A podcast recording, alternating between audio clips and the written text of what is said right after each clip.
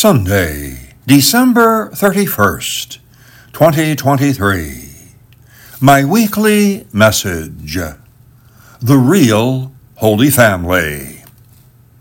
This time of year, young children in school make snowflake cutouts and post them on classroom and hallway walls. Snowflakes have always been seen as wonderful symbols of purity, symmetry, and perfection. But studies have been conducted with microscopic three dimensional images of snowflakes that show us that snowflakes are very imperfect crystals with points that are missing, along with frozen appendages. The thought of imperfect snowflakes lingers with me as I ponder today's Feast of the Holy Family. Images of the Holy Family are our idealized image of snowflakes perfect, pure, and idyllic. Mary is always sewing something or has a smiling baby Jesus in her arms. Joseph has a lily in one hand and a carpenter's tool in the other. And the boy Jesus is looking up to his parents eagerly awaiting to obey their next command the Waltons of Nazareth.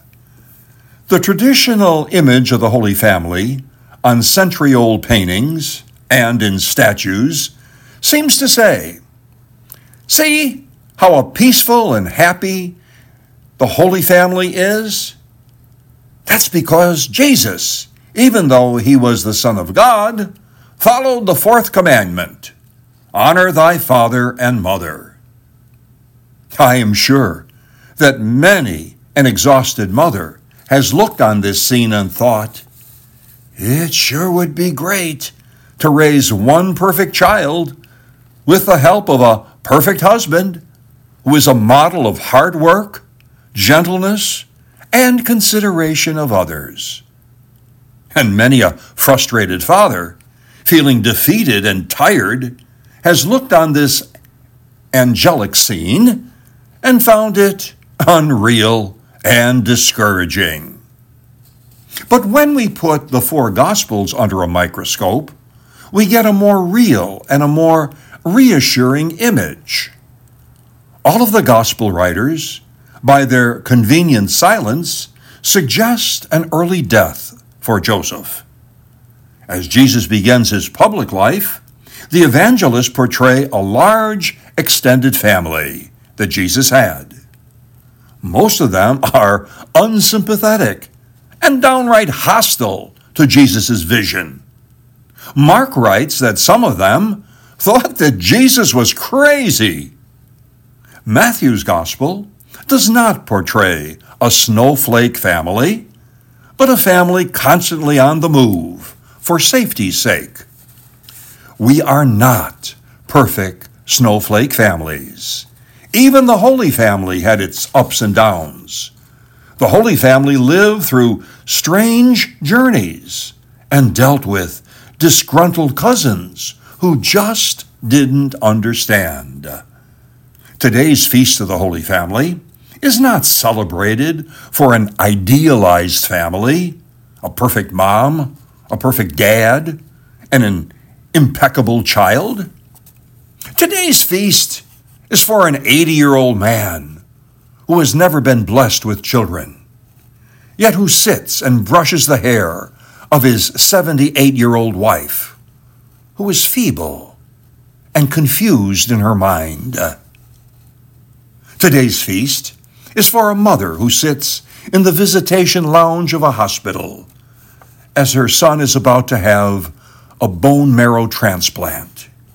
She stays with him night and day while her husband is at home. He is simply too afraid to be there. Today's feast is for a single parent struggling to do the best she can to raise her child. Today's feast is for a mother and her little daughter. The child falls and skins her knee and runs to Mom. Mom kisses her to mer- make her better as the crying stops and a smile returns. What a wonderful healing this is that takes the pain away with a kiss. There are realities in our families, and these are the realities our families face on this New Year's Eve 2023. Some years ago, the late Harry Chapin had a popular song called Cats in the Cradle. It was a ballad about the relationship between a father who spent his time and energy being successful and his son who wanted to share in his father's life. When are you coming home, Dad? The son would repeatedly ask. The father's reply, I don't know when, but we'll get together then, son. The boy grew to manhood, and the father grew wiser. The father posed the same question to his son When are you coming home, son? Only to receive the sadly predictable reply I don't know when, but we'll get together then, Dad. Chapin's song reminds us that the then may never come.